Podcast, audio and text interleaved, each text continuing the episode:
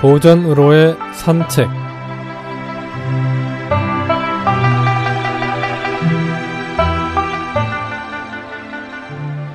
오늘 이 시간에는 도울조 자랄장 조장이란 성어에 대해 알아보도록 하겠습니다.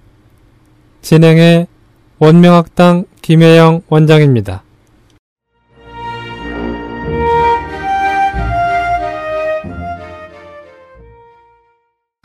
오늘은 저장에 대해 알아보겠습니다.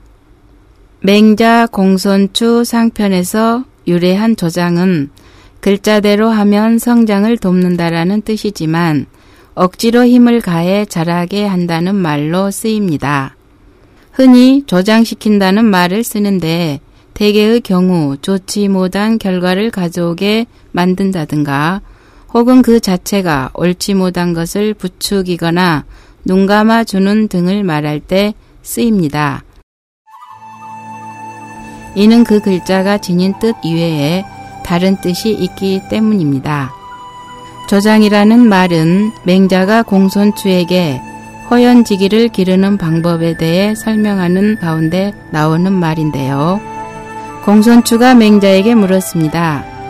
선생님께서 만약 제 나라의 경상이 되어 정치적으로 성공한다면 그때도 선생님께서는 마음을 움직이지 않겠습니까? 나는 40이 넘어서부터는 더는 마음이 움직이지 않으며 유혹에도 넘어가지 않는다. 선생님의 부동심은 어떤 장점을 가지고 계십니까? 말을 알아듣는 일과 호연지기를 기르는 데 있다. 그럼 호연지기란 무엇입니까? 그건 설명하기 어려운 것이다. 호연지기란 지극히 크고 강한 것이니 정직함으로써 잘 기르고 해침이 없으면 호연지기가 천지간에 꽉 차게 된다. 이 호연지기는 의리를 많이 축적해서 생겨나는 것이지 하루아침에 갑자기 생겨나는 것이 아니다. 그러므로 반드시 호연지기 기름에 종사하고 효과를 미리 성급하게 기대하지 말 일이다. 물망 물조장냐이니 무약 송인연이라. 즉 마음에 있지도 말고 억지로 조장하지도 말아야 하니 송나라 사람과 같은 일은 하지 말아야 한다. 도대체 송나라 사람은 어떤 일을 했기에 그러하지 말라고 했을까요?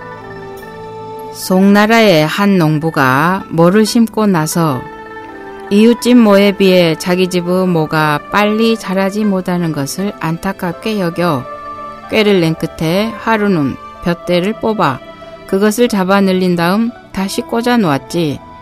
하루 종일 그 일을 하고 집으로 돌아온 그는 집안 사람들에게 의기양양하게 이렇게 말했다네. 오늘 나는 매우 피곤하다. 내가 뭐를 잘하도록 도와주었거든. 이 말을 들은 아들이 깜짝 놀라 논으로 달려가 보니 벼이삭이 바짝 말라 죽어 있었지. 이 비유를 들고 나서 맹자는 이렇게 말을 이었습니다. 세상에는 벼싹이 자라도록 억지로 조장하는 자가 적지 않다. 유익함이 없다고 하여 그냥 내버려 두는 자는 비유하자면 벼싹을 김매지 않는 자요. 억지로 조장하는 자는 벼싹을 뽑아 놓은 자이니 이는 비단 유익하지 못하는데 그치는 것이 아니라 도리어 해치는 것이 된다.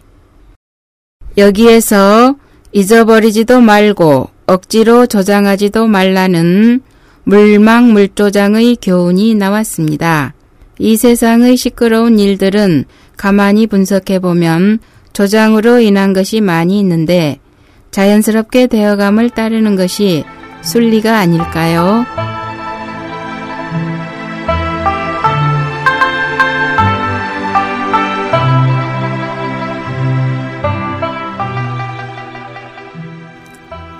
네. 송나라의 어리석은 농부처럼 억지로 일을 성사시키려는 성급함보다는 자연스러움에 따르는 여유가 필요한 때입니다. 청취자 여러분, 다음 이 시간까지 안녕히 계십시오.